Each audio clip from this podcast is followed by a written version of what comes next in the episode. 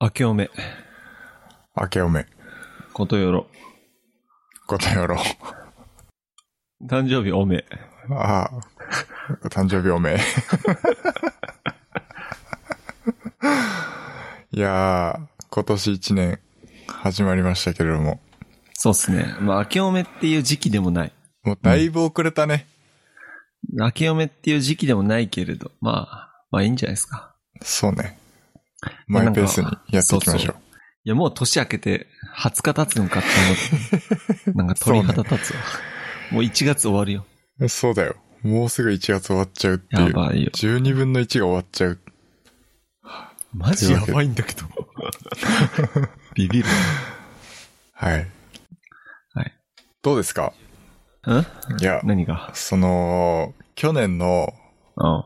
放送の、放送じゃねえ、収録、あの、ポッドキャストで、今年の目標みたいな話をしてたじゃないですか。ああ、したしたした。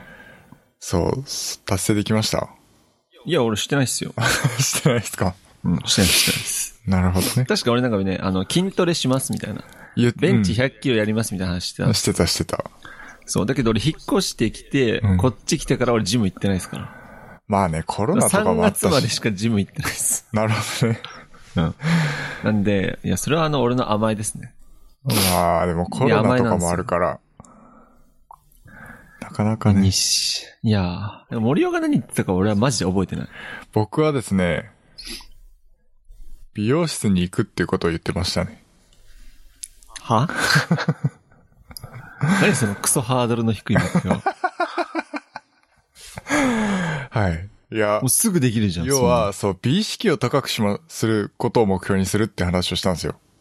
そんな、で、そのやり、り、やることの一つとしては、その美容室に行ったりとか、あとは、だいや、今まで行ってなかったの行ってなかったですね。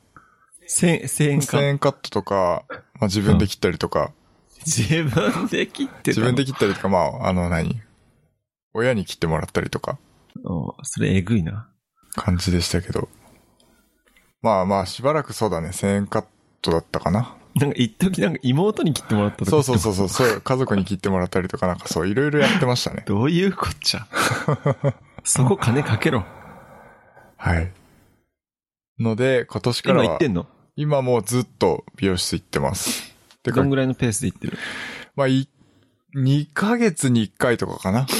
ああ、あのね、俺も、あの、去年の4月までは、俺、1.5ヶ月に1回行ってたんですよ。はい。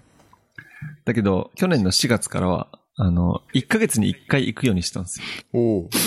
いや、だけど1ヶ月に1回行くのマジでいい。あ、そうなんですか。いや、やっぱりこう、まあ、前前も話したけれど、伸びたなって思われたくないんですよ。なるほどね。あ、今ちょっと伸びてる状態だなっていうのってさ、ちょっと嫌じゃん。うーん。そうななんんか、だ。 2ブロックのサイドのところとか、うん。伸びてたりだとか、はい。今ちょっと伸びてる状態だなっていうのがないんですよ。1ヶ月に1回行くと。なるほどね。あの、ち変わょらうどないいいぐらい、そう、変わらない変わらない、マジで。うん。だから、1ヶ月に1回行くのをおすすめします。えまあ別に、まあうちの美容室安いから3000円だからさ、シャンプー込みで。ー。ああ、いいじゃん。そう、それであのネット予約できるし、いいですね。もうマジで月1おすすめっすよ。うん。まあ、そうっすね。あとはなんかしたあとは、脱毛をしましたね。え、もうじゃあ、あの、一生生えてこないいやの。いやいやいや、あ脇の、毛。脱毛途中です。要は、脇毛いえいえ、ひげひげひ げ。胸毛胸毛を、すね毛はすね毛。すね毛はやってない。太もも毛はやってない、やってない。ヒやゲってとヒゲだけ。うん一応あの、明日行くときに胸もやろうかなと思って予約しましえーたそ。れさ、いくらかかるのえっとですね、えーっと、単、何一回だけのコースだと、ヒゲだと1万6000円ぐらいかな。えー、たっけだけど、僕あの3回パックみたいな感じにしたので、うん。 3回で3万3000円。だから1回あたり1万1000円ぐらい。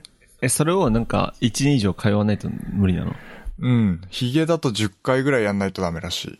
で、もう10回はやってあるんだけど、まあえ、ちょっってことと、はもうそれに、うん。え、じゃあいくらかけてるわけ今まで ?10 万以上かけてる。 10万ぐらいかけた。マ10、ジか。 11万ぐらい。実際、髭剃る量減ったやっぱ減りましたね。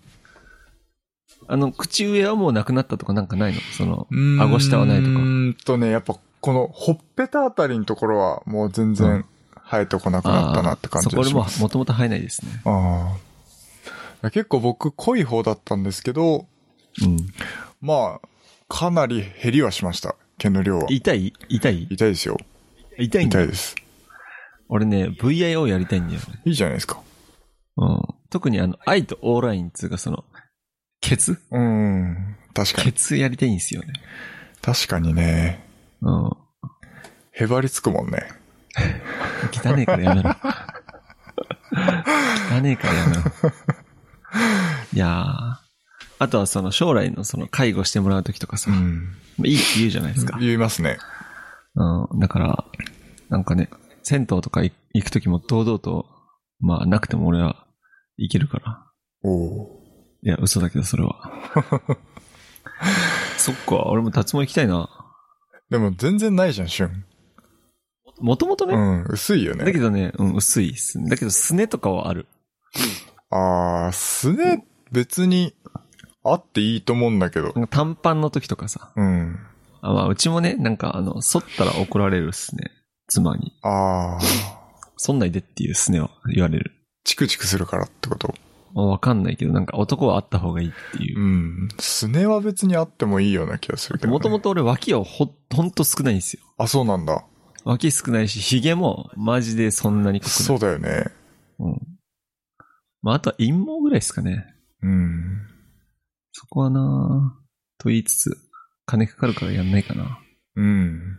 まあ、費用対効果的に考えると、まあいいかなってなっちゃうよね。まあ、だけどその人生において髭剃る時間、これから一生なくなるってうん。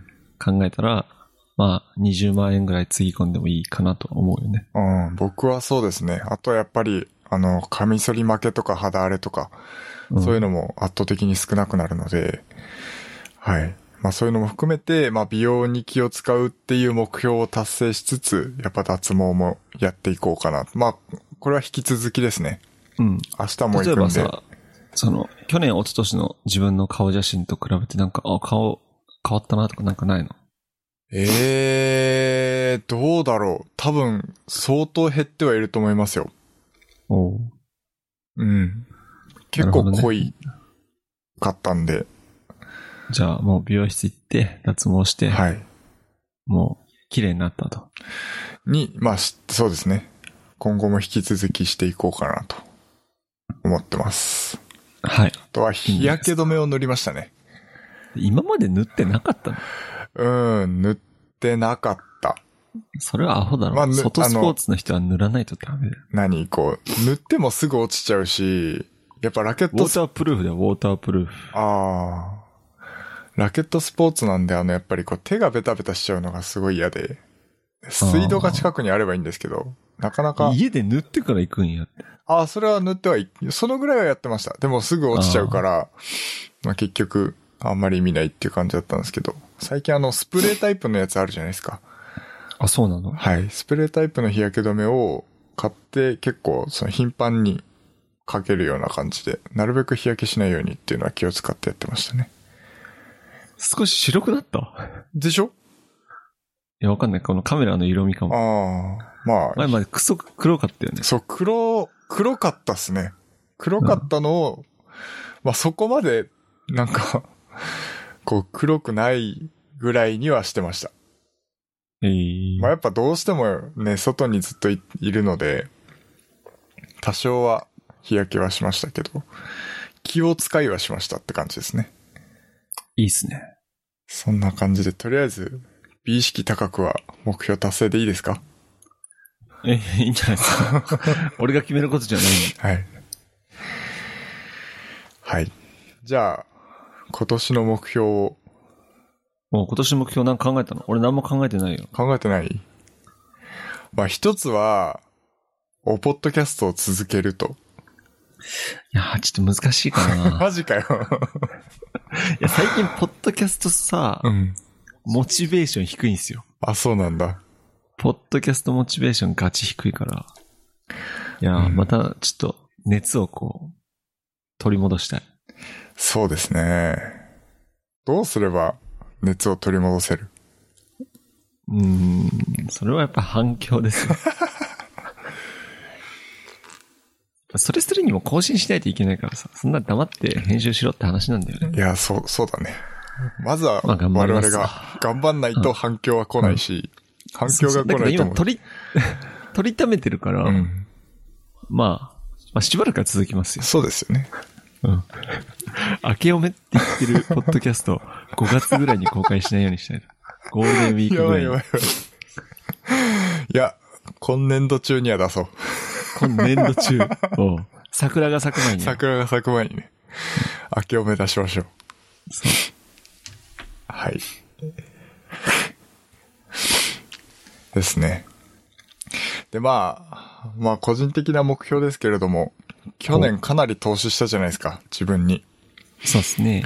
でいろんなこう投資をして、結局投資するだけじゃもったいないんで、それを活かさないといけないなと思っているんですよね。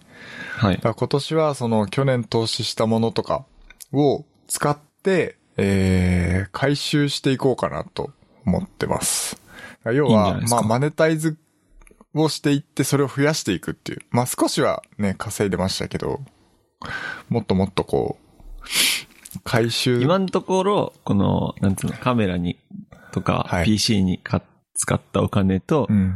その収入からしたらまだまだ赤字なわけじゃないめちゃめちゃ赤字ですよね。そりゃ。いや、まあまあまあ、長い目で見ましょう。はい。それを、まあ、その、結局この、このペースでいったら、まあ、一生かかっても返しきれないぐらいになっちゃって るから、そう、それをもう少しね、こう、加速させて、うんまあ、まあ、少しずつ返していく、返していくというかね、あの、うん黒字の方に持っていけるように頑張っていきたいなと思ってますね。まあ税、金、ちゃんと、頑張って。そうですね。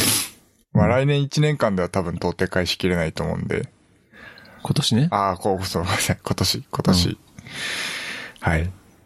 ので、まあそこを少し目標にしていこうかなといや、いいんじゃない思でっすてかま。すね。いや、俺はね、今考えましたよ。はい。俺は、勉強するってことですかね。勉強。具や体っぱ的りにどっはち。にしろ、こう、会社に勤めている以上、こう、なんか、勉強しなきゃいけないんですけど、うん。なんか俺やっぱり今までそういうのから避けてる、逃げていたんですよ。はい。なんか、俺って、こう、うまくやり抜いて、なんつうの、難を避けていく人生を送る、多分タイプなんですよ。ああ、壁を避けるタイプ。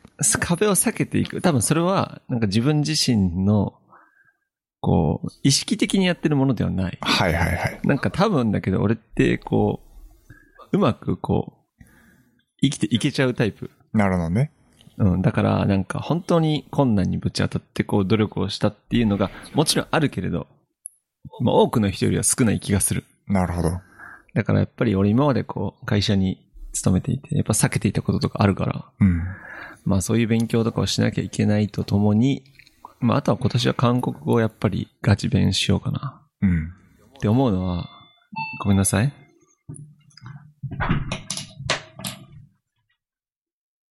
うん。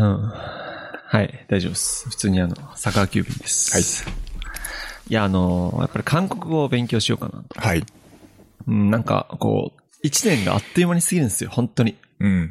だから一日一時間勉強したとしてもさ、はい。やっぱり365時間勉強できるとかいろいろこう、それ当たり前なんだけど、うん。小さな積み重ねで成長していかないと、やっぱり、仕事をしているだけでなんか最近、日常、まあ一年がどんどん過ぎてしまうなっていう感じをすごくしていて、なるほど。まあ悩みですよね。なんかもっと若い頃は勉強したり、いろんな体験をしたりして、まあ一年後の自分と一年前の自分でこう、まあ成長したなっていうのが自分でもあったんですけど、はい。最近はなんかそれがあまり感じない。なるほどね。うん。まあこうい、こうやって年を取ってはいけないなと、なんか去年一年間を通して思ったんで、まあ、勉強しようかなって思いますね。うん。いいと思います。うん。まあ、勉強しようと思って、今年や。らないことがあるので、まあ、今年はちゃんとしますよ。はい。まあ、勉強嫌いじゃないですけどね。うん。まあ、エンジンかかるまでに時間がかかるっていう。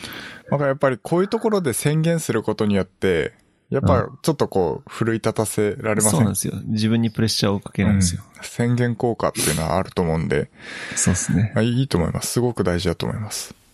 はい。はい。そんな感じで今年も、はい。ポッドキャスト、それから我々、春と森尾のことをよろしくお願いします。はい。じゃあ、なんかありますかブレンダーの話からしようかな。ほブレンダーって知ってますう。知らないっすね。あのー無料で使える 3DCG のソフトウェアなんですけれども、えっと、めちゃめちゃ優秀なんですよ。ほう。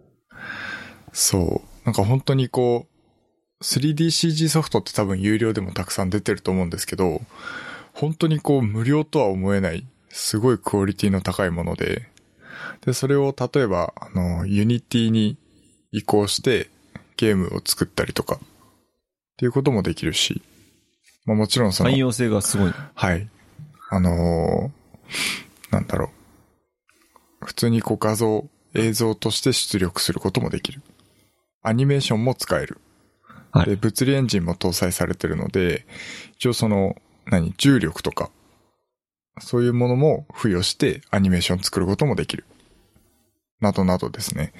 まあ、非常にその、優秀な機能がたくさんあって、本当に無料でいいんでしょうかっていう。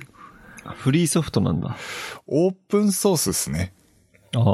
ので、え、結構、なんつうの、うーん、PC のスペックを要求する、と思います。多あ分、あ前のその僕が使ってた Windows のパソコンだったら動かなかっただろうなっていう感じですね。ええで、一応あの、OS は Windows にも MacOS にも、あの、Linux にも対応してるので、えっ、と、まあ、どのパソコンでも基本的には動くんじゃないかなと思ってます。なるほど。はい。もともと有料だったソフトウェアだったらしいんですけど、で、その、作ってた会社が倒産してしまって、で、オープンソース化を、まあ、もちろんその、ソフトウェアを潰しちゃうのはもったいないっていうのがあって、オープンソース化しして、で、開発資金はもう募金で募る、あの、募集、あの、お金を募るっていう形式にしたらしいですね。で、そこからかなりの金額集まって開発してるらしいですけど。え、ソフトウェアエンジンっていうか、その、うーん、言語は日本語なのちゃんと。日本語にも対応してます。あ、もともとのソフトウェアを作った会社は、海外だと思います、海外はないんだ、ああ、なるほどね。なんかそういうソフトって、英語オンリーとかあるから、はい。ちゃんと日本語対応してるのすげえな。はい。非常に、どうして無料なのかなと思って調べてみたんですけど、まあそういう経緯があるみたいですね。いやー、マジで助かっ、助かってはいないか。いなんや、か、すごいなと思って。で、一応、えまあ今これ使って、あのー、モデリングして、画像で書き出してみたいなのをちょっと試しにやってみたんですけど、本当に、まあ簡単に使えてしまいますね。まあ、ちょっと勉強すればって感じですね。ーなんか YouTube で調べてみたら、はい。高校生が、ブレンダーで 3D アニメを作ってみたみたいなのおーがあるけれど、すごいね。いや、結構、うん、できちゃうと思います。すごいね、これは。すごいですよね。あというので、まあ、ちょっとこれ使って、なんかしてみようかなって思ってるとこですね。あ、で、これ、なんんて言うんだろう、こう、あのーカメラ僕好きじゃないですか。はい、結構その撮影技術みたいなのの知識があると、結構使いやすくてですね。うんうんあのー最終的な画像出力とか映像出力をするときに、カメラの位置とか画角とか、あとはその光ですね、光源とかを自分で自由に設定できるんですよ。うんうんうん。イントネーションおかしかった今ね。自由に。自分で自由に設定できるんですよ。はい。っていうので、要はその撮影技術に全く、なんかこう、んお同じような感覚で使うことができるんですよね。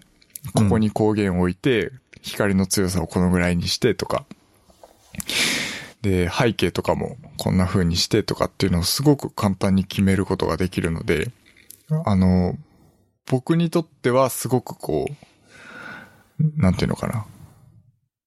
使いやすいというか、こうどう、なんか、受け入れやすいというか、はいはい。そんな感じはしてて、非常に面白いですね。ええー、すげえ。なんか今、東京みたいな都市、ビル群をはいはいはいはい。モデリングしている YouTube があるんですけど。すごいですね。すげえ、これ。やってみたいと思うけれど、挫折しそう。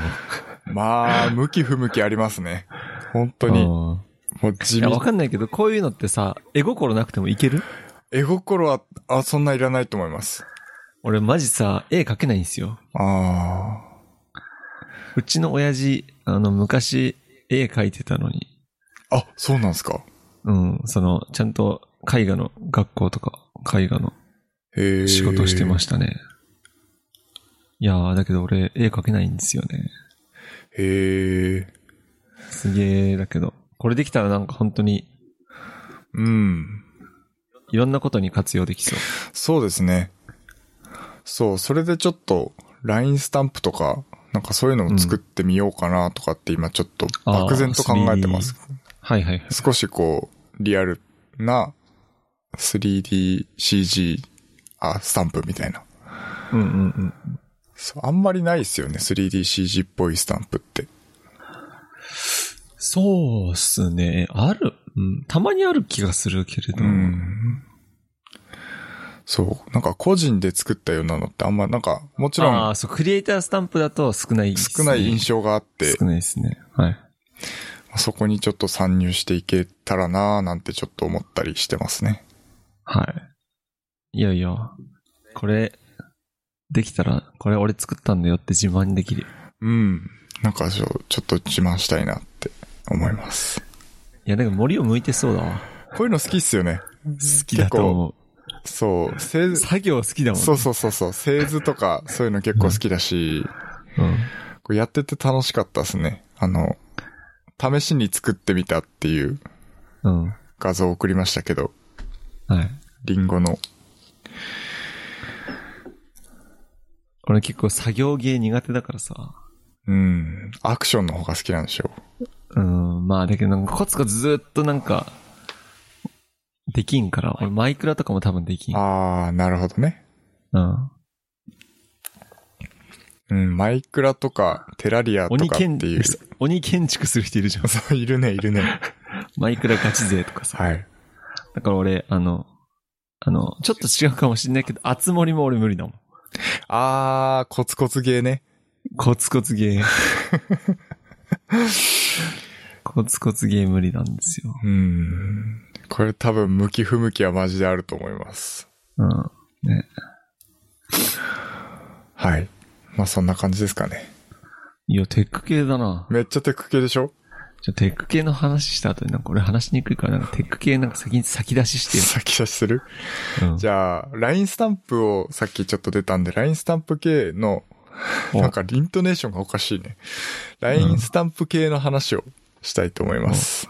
LINE スタンプ、さっきどういうインターネーションだった LINE スタンプ系の、はいはい。LINE スタンプ系の話をしたいと思うんですけれども、えっと、LINE スタンプを自作したいなって思った時ないあるある、すげえあるでしょうん。そう。その時にめちゃめちゃおすすめのアプリがあって、これあの LINE 公式のアプリなんですけど、スタンプメーカーっていううん。アプリがあるんですよ。はい。で、僕昔、あの LINE、なんだっけ、クリエイターズスタジオっていう、えっと、アプリだと思うんですよ。名前。昔そういう名前だった気がする。うんうんうん。そうそうそうそう。で、まあ似たような機能があって、まあ更新版なのかな。そう。昔ちょっと使ってみたことがあるんですけど、えっと、本当に iPhone、iPhone 上で、スタンプが簡単に作れるんですよ。はい。で、それも、あのーなんていうの ?LINE アバターってわかる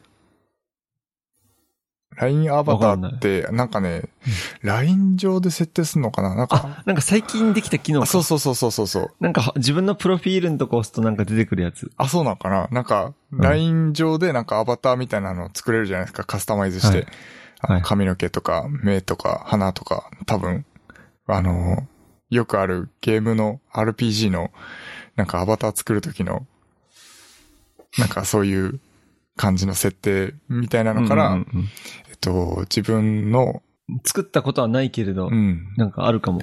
そう、アバターって簡単に作れるんですけど、で、そのアバターを作ってる人だと、マジで10秒ぐらいで、スタンプ16個ぐらい作成できるんですよ。へえ。まあ、プリセットが決まってるんですけどね。はい。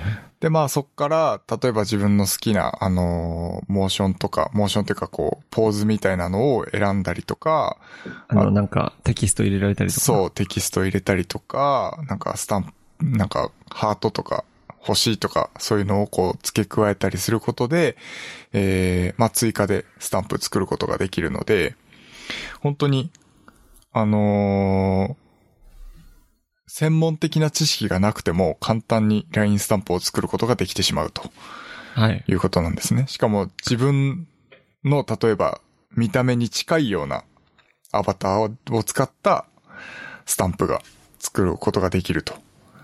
超簡単にできちゃう。素晴らしいやでっすてよねみたやってみたえっと、リリースはしてないんですけど、一応やってみました。本当に簡単にできました。いや、俺ちょっと作ってみたいな。なんかあの、うちの猫の写真を撮りまくって、はい。猫スタンプ作りたいなと思って。あ、いいですね。いいですね。うんはい。もちろん、あの、写真からトリミングして、えっと、スタンプにすることもできるので、はい。はい。これ、非常に素晴らしいなと思いますね。マジか。はい販売しよはい。で、作ったスタンプはもちろん一般販売されます。う。450円ぐらいで。。ごめんないさい。来ちゃった。なんだっけ。裏ぎ売り上げだ。売り上げの話ですね。はい。まあ、作ったスタンプは一般販売されるんですけれども、一応ですね、その2種類から選べまして、あのー売上の分配をありにする。要は、作ったスタンプを売れた売上に応じて、えっと、配当されるような形。と、あと、売上配分をなしにすることもできるんですね。ほう。で、これのメリットは、要は作った本人は無料でダウンロードできるんですよ。はい。ただ、どんなに売れたとしても、売り上げの配分はありませんよっていう。へえ。そう、どっちを選ぶかはあなた次第ですって感じですね。だから売り上げ配そん分をありにしちゃうと、うんまあ、売り上げに応じて配当はされるんですけれども、自分本人も買わなきゃいけない。お金をああー、払ってなる買ほどわなきゃねいけないると。ほどね。あ買います、買います、買います。はい。えー、面白いな。え作りたい、マジ作りたい。はい。非常にこれおすすめですね。という感じですかね。おい。はい。じゃあ、なんかテック系じゃない話しようかな。先日、まあ、あの、まあ二人ともちょっと誕生日だったじゃないですか。はい。二人とも1月生まれなんで。はい。まあそんで弟から、なんかリライブシャツっていうのをもらったんですよ。あるの あるあるあるある。はいはいはいはいはい。あって、あの、もらったんですよ。で、リライブシャツってはい知ってるんだ。知ってます。なんか俺知らなくて、はい。知らなくて、あの、マジうさんくさと思 って。くっそうさんくさと思って。はい。だけど、うちの弟って俺と性格似てるから、はい。まあ多少ね、価値観も似てるし、う。うんさんくさいの好きじゃないんですよ。はいはいはい。性格的に。お前なんでこんなうさんくさいの買ったのフラシーボ効果やってたんだけど、うんいやいや、これは、あの、結構ガチだからはってい。なんか言われて、いや、なんかもらったんですよ。一回そのリライブシャツの説明を。 ああ、そうですおね。願いリしますライブシャツっていうのは、はなんか、普通のなんか、黒い、えー下着みたいな、あー半袖の T シャツなんですけど、そはのい T シャツの中には背中とか、に、えーパワーストーンみたいなのが埋め込まれていて、着るだけでこう、まあ、全身の身体機能が向上すると。はい。まあ、筋肉とかをなんかもうちょい使いやすくなるとかう、ん。いうので開発されていて、主にこう、医療従事者であったり、介護、まあ、肉体労働の人の身体負担を軽減するために、えー日本の会社が作ったシャツらしいです。はいはいはい。それはで、その、なんうかん科学的にこうういうん繊維がこういう形で埋め込む、なんかこう、配置されてるから身体機能が高まるっていうような感じではないんですよね。科学的に科学的に、要はだからそのサポーターみたいな、なんかここの筋肉とここの筋肉あーがそうじゃない引っ張らそうじゃなれいでてすとかっていう感じまあじゃだなかいですね。ら、うん要するにこう、なんていうの、首になんか、なんか何年か前に流行ったさ、磁石みたネいなックレス式のなんか磁石みたいなのあるはじゃいん。はいはいはい。あれで肩こりが解消するみうたいな。ん、なんか俺のイメージはあれの T シャツバージョンだと思ってる。はいはいはいはいはい。で、なんかそれを着るだけで、えー、体がちょっと柔らかくなったり、うん腰痛がなくなったり、はいなんか寝てる間に着ると、えーいつも寝るときおしっこ行ってたけれど、そのトイレの回数がゼロになったとか、はい。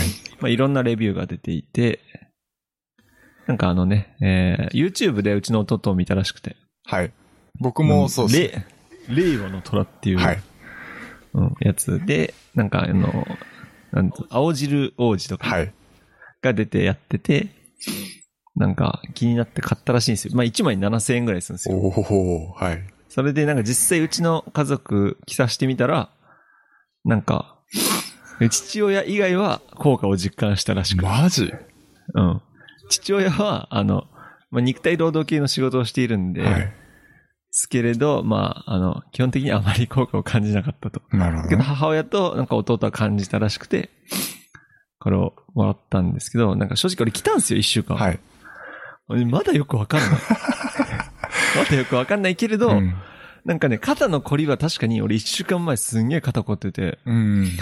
うわ首痛えってなってたんだけど、それはなんか解消されたような気がする。うーん。けれど、なんかそれが、あの、本当に、リライブシャツの影響なのかよくわからない。へえ、なるほどね。そう。で、あの、毎日着た方がいいって言われて、まあ、1枚7000円なんです。洗い替えがないんですよ。はい。だから、なんかヒートテックとかの上に着て、まあ、肌に直接触れないところうんうにんうん。着てるんですけれども、はい。まあ、もうちょっと長期間着てみようかなと思ってますね。はい。ぜひ、パッと見ね、ただの T シャツっすよ、マジで。その、本当に石こんなん、で石みたいなのはあるんです見えかない見えない見えない。見えないんだ。うん。見えない。柄は、石、柄はなんか普通、なんかね、なんかここに入ってるんだろうな、みたいなマークみたいなのはある。ああ、そういうこと。そうそうそう。へえ。なるほどね。うん。なんかね、俺もともと体柔らかいんで、はいそ。の体柔らかくなるよって言われて弟にやったんですけど、俺もともと体柔らかいからあんまり変わらなかったんですけああ、ど、そうなんですね。うん。なんか本当に変わる人は体の柔らかさもはい。着ただけで変わるらしいですね。うん。いやー。なんかリライブパンツと併併用して買うといいですよってなんか書いてあった。はい。 だけどなんかこの社長のインタビューみたいなのがあったんですけど、はい。なんかね、社長の話を聞くとうさんくさくねえ、この人は誠実なおっさんだなって思った。ああ、そうなんですか。なんか YouTube で、あの、マネーの、えーマネーじゃねえ、令和の虎ってやつではい。載ってるんで、ぜひ見てみてください。あ、あのー切り抜き見たんですよ、僕、それの。あ、切り抜き見た。あの、ちゃんとフル尺見てみ。フル尺はまだ見てないんですけど。なんかそのね、リライブシャツ開発してるおじいさんのはい。話がすごいなんか、ちゃんとしてる聞。き入って、うん、めっちゃちゃんとしてる。はい。うさんくさくねえなって思った。それ聞いて。なるほどですね。まあ、まだちょっとあの、効果は感じてないんですけれども、はい。まあ、長期的に着てみようかなと。うん。よかったら、ぜひ買ってください。まあ、はい。なんかね、 あれらしいよ。結構在庫切れらしいんで。まあ、やっぱ宣伝効果は高かったでしょうね。えやっぱり。うん。令和の虎で、結構お金積んでたっぽいんで、あ、そうなんだ。社長さんたちも。うん。なんか、いや、知ってるって思わなかった。俺知らなかったからさ、リライブシャツなんて。まあ、ちょっとマニアックだと思います。え令和の虎自体は知ってますえ。知らなかった。あ、知らなかったですか、そう、うん僕も最近結構見たりしてるんです。切り抜きをね、見たりしてるんですけど、なかなか面白いですよね。ええはいまあ、。要するに、その、投資してほしい人がプレゼンして、そうです。社そ長のに投資をこうっていうね。はい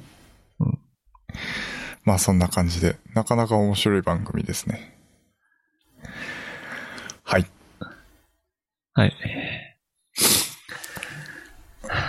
あと、なんかあるそうですね。テック系終わっちゃったかな。うん、あー、テック系、ちょっとじゃあテック系なんですけど、テック系、テック系って前置き言ったら、お前、ハードル上がる。自分いや、で。大したことない。まあこれちょっと文句に近いんですけど、職場のパソコンで最近、あのー、Windows アップデートがあって、で、あのー、なんだっけ、パソコン起動した時に、なぜか、あの、MSN、ニュースサイトあるじゃないですか。はい、あれが勝手に開くんですよ。マジで俺そんなのないよ。そう、なんか、なんつ MSN って見てる人いるいや、わかんないけど、いや別に、あの、見れば面白いんですけどね。は結。構。見れば面白いんですけど、勝手に表示されるともうマジで見たくなくなりますよ ね。絶対に見るもんかって思ってしまう。うんうんまあ、広告になってるものは絶対クリックしたくあないってい。そううそうそうそうんそう。そういう心理が働いてしまいま して。その心理働くの多分俺とお前ぐらいだよそうなのかないやなんかもうせこいなと思って。マイクロソフトだからできることじゃないですか、そういうのって。 ああ、そうですね。そう。だからなんかちょっとこう、腹が立ってしまって、もう無理やりにでも消してやろうと思ったんですけど、なんかね、レジストリーをいじったりとかなんかちょっといろいろめんどくさいかったんですよね。対処法を調べたところ。というので、えーっと、諦めました。いや、会社のパソコンなんで、ちょっとこう動かなくな諦めたんか よ。諦めたんかよ。いや、ちょっと調べただけだったんですけど、なんかめんどくさそうと思って、あはい。で、なんか永久にその S MSN を開かないようにしたいなって。なんあ。かえ、、つうか、スタートアップのアプリケーションのオフみたいなのでできないのそういう感じでもないと思いますね。あ、そうなんだ。はいえ、MSN が、えーっと、え、ち MSN ってだけどブラウザーは何で開くのエッジ。エッジです。だかエらッジで僕、勝手に開かれるえっわけと、規定のブラウザがエッジだから、その、うん勝手にエッジで、えっと、MSN が開くような設定なのか、それともうん Chrome で、が規定のブラウザだったら Chrome で MSN が開くのかはわかんないんですけど、あ、そうなんだ。俺も規定のブラウザー、あの、Chrome にしてるから。ああ、そうなんだ。いや、だだかかららなのかなそううちは出ない規の。定のブラウザーがエッジだから MSN が出るのかはつわかんないんですけど、そう、うん最近出るようになって、Windows を起動したタイミングで、おちょっとね、クソですね。腹立ってますね。 まあ俺はね、Chrome が規定のブラウザだけれど、まあ社内サイトは全部 IE で入ってますから。あ、いいじゃないと動かないところ結構あるからね。そうなんですよ。はい。どういう会社だよ。はい。で、まあ、それと、まあ、同じ、時を同じくしてですね、あの、PDF うん。の規定のプログラムを、アクロバット DC にもともとしてたんですけど、あの、勝手にエッジに変更されてまして。クソじゃ ん、マジで。マジでそれもムカついて。まあそれはじゃあ規定のブラウザの変更。それブラは、ウザでねそうですね。規定のプログラムを変更してはいはい、アクロバット DC にしまましあたまけあど。まあまあ、それはやっぱ MS らしいんじゃないですか。本当に、それもありませんでしたないないでですか、うんなんかたまに起きるんですよね。えー、前にもあった気がする、この MSN が勝手に開く 問題。まあなんか少し経ったら自動で、あの何、開かなくはなったような気がしたんですけど、前は。うん。なんかさ、俺思うんだけど、本当にユーザーがうん。全て良ければ選ぶんですよ、サービスは。そうですよ。なんか無理やり押し付けるようにしちゃいけない、うんマジで。本当にいい、あの、サービスであったりう、ん。そうものであれば、ユーザーが自らそれを選択しますので、そうなんですよね。無理やりご利用しされると、ドン引きするやん。いや、今、ドン引きしてます、完全に。だからたまにさ、やっぱこう、ブラウザーとか開いてるとさ、Chrome 使いませんかみたいな、こう、こう、提案されるじゃないですか。はいはい、まはいあ、あのぐらいだったらまだギリ許せるんですけど、 うんうんうん。そう、ここまでなんかこう強引にえ、使ってないの意味わかんないんだけど、みたいな、なんかそういう、なんか、 あの、え、使うの当たり前でしょ、みたいな感じで言われる と、もう絶対使うもんかってなっちゃいますよね。ああ、まあそうですね。 そう。そういうのでちょっと、まあだけどね、なんかそういうのは結構あるんですよ。うん、ありますよ。ありますあります。俺も、だって車に乗ると、勝手に Apple Music 起動するもん。ああ、そうですね。それもありますね。もう iPhone の中で規定の音楽アプリを選べない。はい。 YouTube Music なんだけど、俺は。はい。毎回だから、あの、自動的に、あの、車のナビが、あの、スマホと連動すると Apple Music を開くっていう。はい。 YouTube Music に変えるのは自分でやらなきゃいけないっていう、このそうですね。タスクはうざいなって思うけれども、慣れたね。はい。だからまあ最近やっと、えっと、規定のブラウザーと規定のメーラーは変えられるようになりましたよね。確か。 iPhone でできるようになったね。うん。そう、音楽アプリも変えてほしいですね。どうなんだろうそれか、YouTube Music があんまり使ってる人がいないから、Spotify とかだったら変えられるのかな多分変えられないよね。変えらんないと思いますよ。うん。はい。まあ、ユーザビリティ的に変えられないから、あのー、Apple Music 我慢して使うみそう、たいな。 Apple Music 使おうかなっていう人も、まあ、多かれ少なかれいると思うんですよね。そうそうそう。だからこそだと思います。はい。ずるいなぁまあまあまあ。しゃあない。それはしゃあない気がする。うん。まあ今後も長く続く問題だですね。はい。はい。まあ、そんなところでちょっと不満 でした。はい。えーっと、じゃあちょっとコロナの話しようかな。はい。いや、あの、先日っていうか、1月の頭に、あの、韓国から妻が帰国したんですけど、はい。俺、飛行、空港に迎えに行ったんよ。はい。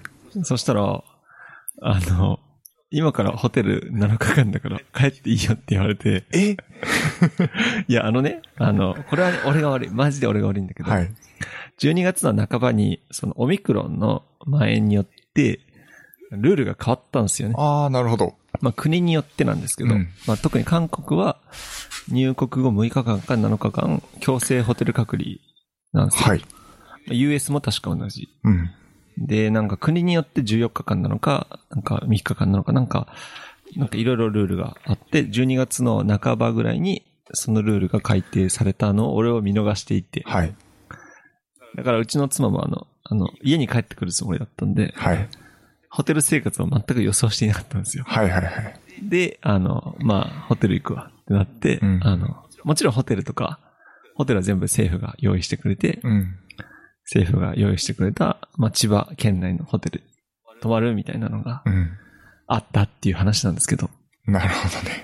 いや、あの、別にこれ大した話じゃないんですけど、はい。なんかやっぱルールが結構変わるので、この時期は本当に大変だなっていうふうに思ったのと、はい。なんか、やっぱり今、韓国に帰国していたのも、ちょうどあのー義理の母の体調が良くないって言って帰っていたので、はい。まあ結構不要不急な都合だったので、まあしゃあないんですけど、はい。まああの、ホテル代は、俺最初自分持ちなのかなと思ってう、ん。めっちゃビビったんよ。はいはいはい。ホテル7日間いくらよと思って、ういんや、そしたらあの、ちゃんと政府持ちらしくて、はい。もちろん、まあそう考えちゃそうなんだよ。水際対策考えてるのうんは国だから。そうですよね。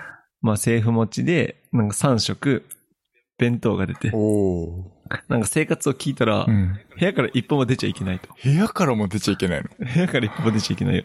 へーあの、お弁当はお部屋の前のなんかカゴみたいなところうにん置いときます。はいはいはい。で、朝、えーっと、ご飯の時間、8時とか7時ぐらいに放送が流れて、うん今から弁当を置きますので、って連絡が流れて、あ弁当置き終わったら弁当置きました。はい。マスクをして外に出て、弁当を取ってください。へえ。お昼。もそれ。ほんで夜もそれ。もう、牢、牢屋だよね牢屋だね。そう。それで、あの、まあ、ホテルの Wi-Fi はあるとはいえ、結構、まあ、スピードは出ないらしくて。うん。まあ、俺は、俺結構きついな、それだったら。そうっすね。パソコンがあれば僕はギリいけるかまなあ、ってそう感ねじ。、パソコンがあればいけるね。うんいやーだから、本当に、まあ、水際対策で。なんで、本当にしょうがないですけど。はい。まあ、そういった人が今でもたくさんいるらしくて。なんか、そのホテルもさ、なんか宮川さんも言ってたけど、ガチャみたいなところがあるらしくて。はい。なんかうちのところは、まあ、成田空港から車で40分ぐらいのところで、はい。まあ、アマゾンは買ってもいいですよって言われたらしい。おー、なるほどね。フロントに行ってね。うん。まあ、例えばさ、女性であれば生理用品がないとか、はい。なんかいろんな、例えば必要なものあるじゃないですうか。ん。なんか服がないとか、なんかそういうものは、あの、なんか一応事前に言っておけばうん、購入は可能。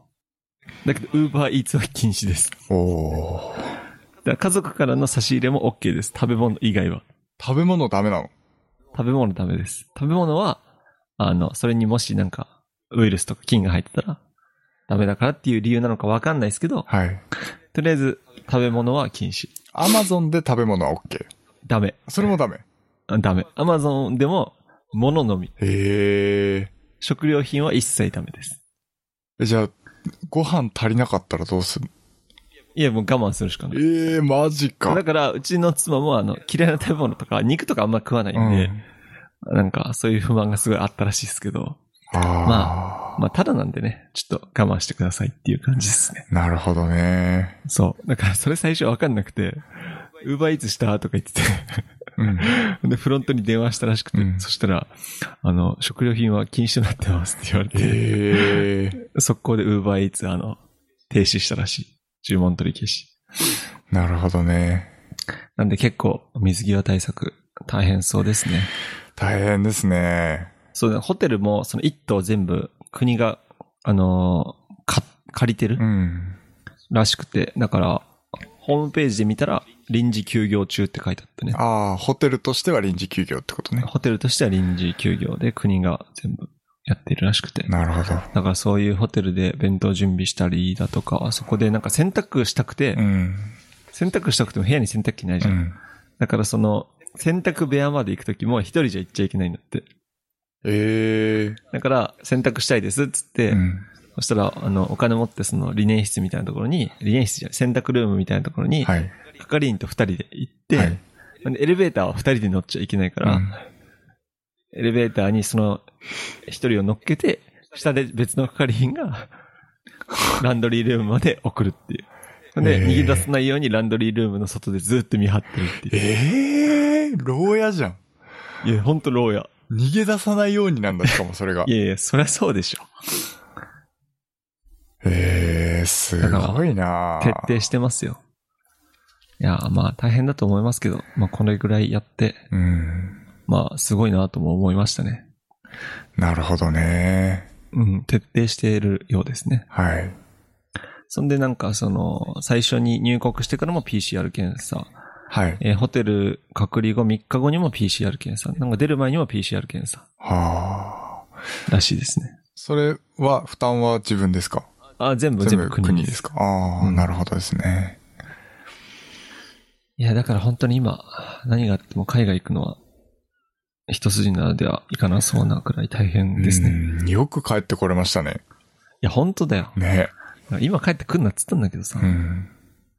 だけどやっぱり、オミクロンがここまで広くなると思ってなかったからさ。ちょうど広がるなんかね前、 1月の頭ぐらいだったから、うん年明けすぐだったから全然この今みたいな状況じゃない。はい。今やばいじゃん。今、ちょっと、過去一ぐらすいじゃんごいですね。うん。何万人って出てますからね、コロナ陽そうな性ん者で。すよ。全国でな。ので、まあ本当にコロナが早くなんか収束して海外行きたいっすね。海外とか旅行行きたいっすね。そうですね。ってすごく思いましたし、なんか本当にそういうホテルとかで、あの、隔離してる人の対応している人には頭が上がらないですね。うん。めちゃめちゃ大変だろうし、本当だよ。凄まじいプレッシャーの中で仕事をされてるんだなと思いますけど。そうですね。はい。そんなところで、ですが。はい。コンテンツ話していいコンテンツ。はい。あの、えっと、先、3日前ぐらいに俺ディズニープラスに入ったんですよ。おー。まあこれはまあもう俺の趣味じゃないんで、まあ言わなくてもわかると思うんですけど、はい。まあディズニープラスに入って、まあ何か一つをやめようと思って、ちょっと今ダゾーンをやめたんですけど、うん。ディズニープラスって月900円なんですよ。はい。安くねまあ安くはないかな。感覚おかしく ないですけど。いや、安いですまよ。あネ安ッくトてフリックスに比べたら安いよね。そうそう。ネットフリックスまた値上げしたらしいし、外国で。あ、そうなんだ。アメリカとかで。そんでね、あの、まあ、ムーランを見たんですね。はい。で、ムーランは、あの、ちなみに、えーっと、ネットえーっと、ディズニープラスは 4K UHD ドルビーアトモス対応している作品が結構あってね。最近の作品であれば。はい。で、まあ、この LG の OLED テレビで見たんですけど、うん映像バカ綺麗で、うん。まジちょっと感動、まあ、それで感動したっていうのとともに、うん。まあストーリーが最強に良かったですね、ムーラン。ムーラン、えっと、実写ですか実写です。ああ、実写のムーランね。いいですよ実写ね。版ムーランって、あの、まあコロナの影響で、公開が遅れに遅れ、はい。確か2020年か21年ぐらいに、はい。公開が、あー4回か3回遅らせたんですよ、コロナの影響で。うん。で、最終的に公開しなかったんですよ。はいはいはい。で、確かディズニープラスに直で行ったみたいななるほどね。形になったので、いや、最初映画館で見ようと思ってたんですけど、うん見。れなかったんで、本当になんかこれを映画館で見れたら本当に良かったなと思いますし、なんか本当にムーランに関わったスタッフの皆さんには不憫で仕方ないなと思いましたなね。るほど。どね。確かにね。うん、そ、そうれも相僕、当金かかってる。あ、そうなんだ。うん。見たことある実写版ムーラン。いや、えっと、アニメ版は見たことありますね。あ、ああ、アニメ版とちょっとね、ストーリーもちょっと変わってるんですよ。そうなんですね。そう、アニメ版ってさ、なんか竜みたいなの出てくるじゃん。で、なんだ、うん、出てくる出なんてか架く空る。の動物みたいな。なんかそういうのとかもあるから、ちょっとなんかストーリー変えているんですけど。へえ。いやー、だけどね、もうガチ感動した。俺、久しぶりになんか泣きそうになった。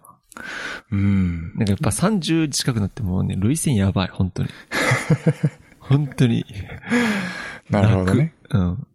まあ、それもね、ムーランって、なんか今の時代にすごく合ってるなと思って。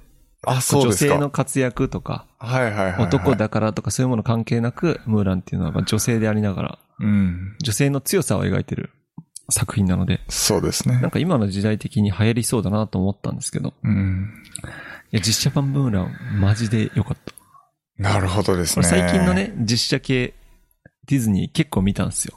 うん。例えば、あーなんだろうな、アラディ美ンと女か。と野獣、アラジン、うん。あとジャングルクルーズとか、うん。えー、なんだろうな、とりあえず実写系結構見たんですよ、俺。はいはいはい。だけどね、やっぱムーラン、一番良かったですね。なるほどですねなん。かプリンセスプリンセスしてないからかな。ああ、ディズニーなっぽるくなほいしどね。はいはいはいはい。だけどなんかディズニー作品としてはミュージカルがないからっていう理由で、うん。なんか結構あんまり評価は分かれるらしい。ミュージカルなかったんだっけミュージカルはないっすね。あ、なんそかう歌なんっだて。踊るみたいな、ディズニー映画あるあるははい。ない。なるほど。いや、ディズニープラス良かった、あームーラン良かったって話と、まあテレビ買って良かったなって初めて思いましたね。なるほどね。うん。まあドルビーアトモスにディズニープラス対応してるんですけど、はい。まあうちのテレビのスピーカーはドルビーアトモスには対応してないんで、うん。対応したスピーカー欲しいなとも思いましたけど。ドいルビやーアトモスってさ、俺あなんかあんま詳しくないんだけど、なんかヘッドホンとかじゃないとできないとかじゃなかった多っ分け、ドルビーアトモス対応スピーカーってあんじゃないんだっけスピーカーがあればいいのなんかその、アトモスの機能ってさ、うんあーでもそっか。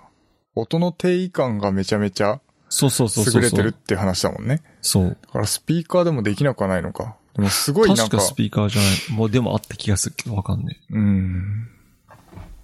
ですよね。なんかヘッドホンだとなんかこうヘッドトラッキングとかして、その画面を中心に音がどこから来るかみたいなのを計算して、こう首が少し動いたとしても、その画面からのこう音の位置みたいなのをやるみたいななんかそういうイメージがあったから、え。はいはいはい。まあ、詳しくはよくわかんないですけど、ヘッドホンとかの方が手軽かなそうもしれないですね。はい。ああ。まあスピーカーでもありますね。うん。まあだけどなんか高そう、サウンドバーとか。うん。まあ、とりあえずディズニープラスははい。 900円で 4K 見れるんで、そうですよかねった。ですね。コンテンツの量とかはどうなんでコしょうね。ンテンツの量ね、びっくりしたんだけど、ディズニー以外にもめっちゃあるんだけど。あの、マーベルとかも一緒なんマですよ、ね。ーベルあるしう、んピクサーもあるし、なんか韓国ドラマとかもあるし、え、そうなんだ。うんなんかね、鬼滅の刃とか進撃の巨人もあ るよ。え、そうなのうんなんかね、なんか普通のなんか映画もあるし、あ、そうなんだ。僕なんか、そう、提携してる、そう、ディズニー、ピクサーあたりうのん映画だけなのかなといえ思って普た。通の映画もあるし、ちなみにジブリはないですよね。ジブリはない。ないですよね。なんか、あれ、ちなみに、あの、ネットフリックスコリアにはジブリあるんですよ。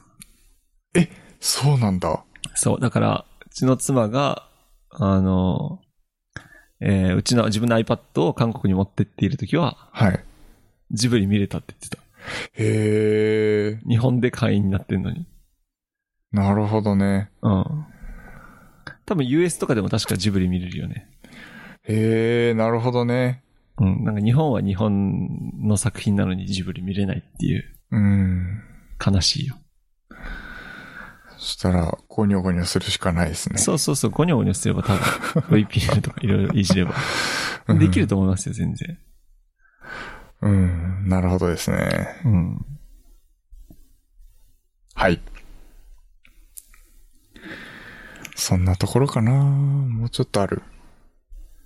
いや、俺はもういいっすけど、なんか最後コンテンツとか特になければコンもテう。ンツ、いいっ一す個よだけ、僕映画一個見たんで、映画館行ったのいや、えっ、と、アマゾンプライムで見たんですけど、あほうの、アルキメデスの対戦っていう、まあ、あの、アニメいや、えっ、とですね、実写です。菅田将暉が出てる主演の映画なんですけど、まあ簡単に言うと、あのー戦艦ヤマトってあったじゃないですか。はい。沈没した戦艦なんですけど、まあその戦艦ヤマトを作るべきか、まあ空母を作るべきかっていうので、まあ予算をどっちに使うかっていう問題があって、まあそれについえ、時て、代的には結構じゃあ日本の、そう、昭和初期ですね。はいはいはい。はい。で、まあそこで、まあ菅田将暉演じる一人の天才数学者が、うん。まあ、その、空母を作るか戦艦を作るかっていう論争の中で戦うみたいな、そんなな話るでほすどかね。。なるほど、なるほまあ、非常面に白か面白かったです。やっぱいりやー、設定もすごくしっかりしてるし、なんかうん話の内容としてもかなりこう、深みのあるというかですね。ど。うんうん。なるほどな、というようななるほど。話でしたね。いや、俺、前も言ったけど俺、法が嫌いなんよね。うん、言ってたね。法が嫌いだけど、あと、菅田将暉俺嫌いなんだよ。いやいやいや。炎上すんぞ。なんか菅田将暉ってさ、な、何がいいのかわかんないんだけど。いや、かっこいいじゃないですか。どこがかっこいいのいや、森尾の、森尾の方がかっこいいと思いや、本当に。う。うん。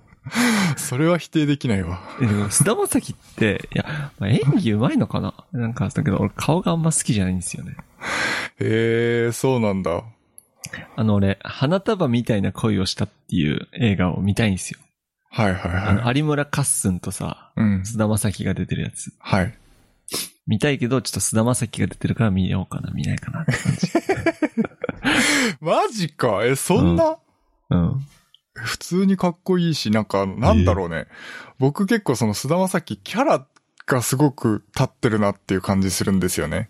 ええなんかこう、なんて言ったらいい俺、あののかな。仮面ライダーダブルの時から知ってるんですよ。はいはいはいはいはい。俺、高校生の時仮面ライダーダブルちょっと見てたんで、うん。知ってるいや、知らないです。知らないのあの、緑と青、黒のあの仮面ライダーなんだけど。はい。仮面ライダーダブルの時から、あ、こいつ絶対、あの、仮面ライダーで終わりだなと思ってたんだけど、うん。なぜかどんどん上がっていった。なるほどですね。はい。まあ、またなんか面白い映画でもあったら教えてください。はい。まあ、俺、邦画はね、超、口コミ良くないと見ないかな。なるほどですね。。はいはい。まあ、結構面白かったですよ。はい。結構あの、アマゾンのレビューも高かったんで僕もマ見ジかたんですけど、ちょっと予告編だけど見てみっか。はい。ぜひ見てみてください。まあ、今日はそんなところにしますか。はい。じゃあ、終わりますね。えー本日の、えー、ポッドキャストは、えー hpk.jp スラッシュをポッドキャストスラッシュ061で、小ノートの方を公開しておりますので、そちらの方もよろしくお願いいたします。えー、ツイッターのフォローやコメント、コメントこれさ、最初に言おう。そ うだね。次回、多次分ね回は絶対最初聞にく言う。人さ、俺もう、えー、おポッドキャストの小ノートあって時点でプチって切ってる から。間違いない。YouTube のエンディング飛ばす問題ね。そうそう。俺、リビルドも、あの、後半の10秒ぐらいできるもん。え、そうなんだ。僕最最後後まに聞で。くなんか、あの、再生済みっていうステータスにしたいから。ああ、俺多分残り、残り何秒ってくると思 ってると。そう、僕は最後まで聞きますね。はい。ということで、えーぜひぜひお便りの方もお待ちしております。お相手は森尾と、旬でした。それでは。それでは。